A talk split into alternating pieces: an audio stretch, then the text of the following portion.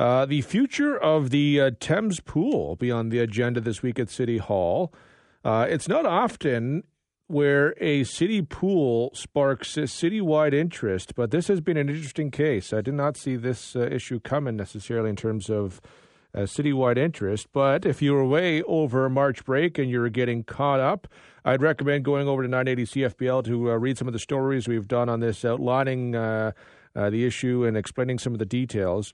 In a nutshell, though, city staff have recommended the pool be decommissioned due to ongoing structural issues. Many in the community are hoping to avoid that decommissioning. However, we have spent a lot of money on this pool, which is nearly 100 years old. It is one of a couple issues on the go right now. To talk about uh, this and more, we're joined by London Mayor Josh Morgan. Uh, Mayor Morgan, appreciate your time today. Good morning, Devon. So there is a petition that hopes to keep this pool open. A lot of people really enjoy using the pool. How difficult of a decision will this be for council? Oh, it'll be a very difficult decision to navigate for sure. And um, I, think what we have is lots of people who want to keep uh, their community pool. It's a pool that both my, me and my family have used uh, many times. It's uh, a very popular community asset.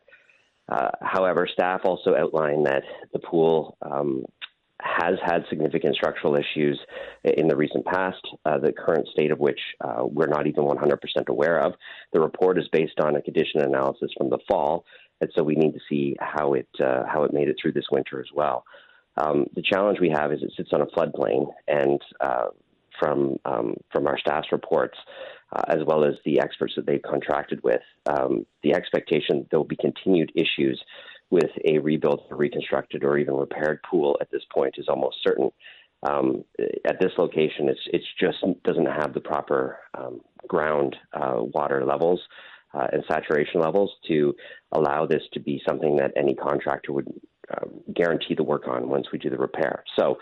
Uh, this will be the challenge that we have is is we've got a very popular community asset. We have a council who believes very strongly in recreational facilities and community facilities, and our desire will want to be to try to find a way uh, to make this work for the community. But we have to also assess the reality of the situation, and we can't have uh, we can't have a community asset that we know we're going to have to continue to put significant dollars into unless we can find a solution. So I think this will be a very interesting debate at committee. I'm, I'm going to uh, plan to attend this debate myself uh, and weigh in on it. And so I've got a number of questions for our staff on how we can carve out a path forward. I've also been in regular contact with the ward councillor uh, and the ward councillors in the area whose uh, communities are most directly affected by this, because I know, you know, we have to find a, a solution here that allows the community to still be able to have the assets that they need, including the recreational pool assets, while at the same time protecting ourselves against significant costs in the future. Yeah, I mean the the, the report outlines a number of different uh, potential avenues here, everything from decommissioning to rebuilding and, and, everything in between. I guess one of the questions a lot of people have raised is the equity of if this is decommissioned, do all Londoners have the same access to city pools? Yeah, so I, I don't know the answer to that. I would I would suggest that there would probably be a gap in our inventory, um, particularly for that area, given my just general knowledge of where the, the actual pool assets are. Um, and I don't think that staff are suggesting that we, you know, we don't provide community assets across the city. Um, certainly, uh, you know, that this is an outdoor 15 meter pool. It's very unique, uh, and it sits on a floodplain. Um, even if we were to rebuild it, even if we chose the option to completely rebuild it, it is unlikely that uh, that the end result of that will be another 50 meter pool. It's probably something that if we're going to rebuild a structure, that it would be smaller, probably be shallower. It would probably try to better protect against the, the vulnerabilities of, uh, the, of the ground conditions in that area. Um, but these are all discussions that we can have through committee and through engagement with the community. What I think we have here is even if we chose the options to do temporary repairs and fixes, um, those are month long repairs given the uh, significance of the damage. We also would have to do a, an assessment of how the pool made it through the winter.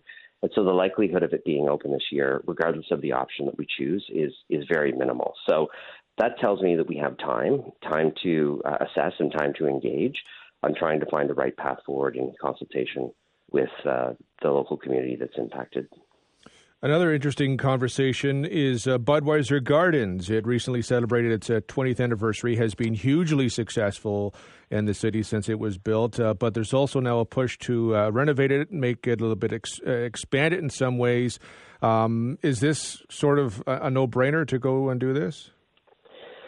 Yeah, well, I, it can be a no-brainer, um, but we have to work out the details on what an expansion would look like. Um, I think that this has been a, a phenomenal community asset. Um, it's something that was controversial at the time, but has proven itself time and time again to be a very wise investment um, for the city.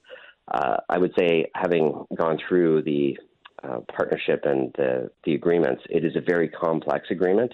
Uh, the way that it is structured, it's it's hundreds of pages long.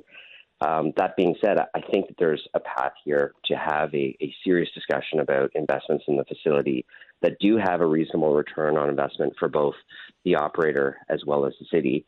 Uh, something that can drive additional uh, revenues, something that can ensure that we continue to attract top level events um, and even more top level events uh, that have significance and national significance, like the Brier.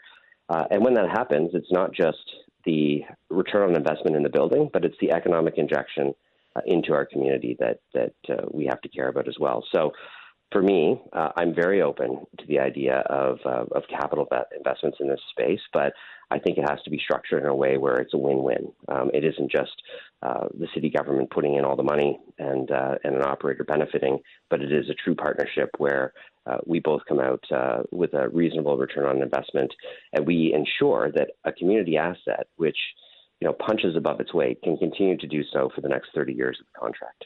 Just finally, at the Community Protective Services Committee meeting uh, tomorrow, you will be presenting something along with Councillors Hopkins and Frank on homelessness. What is that? Yes, so much like you've seen us talk about uh, our work on homelessness and health and homelessness in the city, uh, work has also been done by uh, AMO, the Association of Municipalities of Ontario, of which Councillor Hopkins is a rep, as well as the Ontario Big City Mayors, of which I sit on. Uh, we both have uh, resolutions that those organizations have carved out that um, aren't specific to the City of London, but to all municipalities. Um, so we're seeking endorsement of those positions for those organizations from council, which just allows us to continue the work that we're doing, as well as add our voice to a number of other communities who are who are speaking out on, on the issue of uh, homelessness, housing, and, and health. Should be a busy week at City Hall. Mayor Morgan, I appreciate the time today. Thank you very much. It will be. That's what happens when you take a week off, though. You've got to get back to work. Have a good day. Thanks, Devon. That's uh, London Mayor uh, Josh Morgan.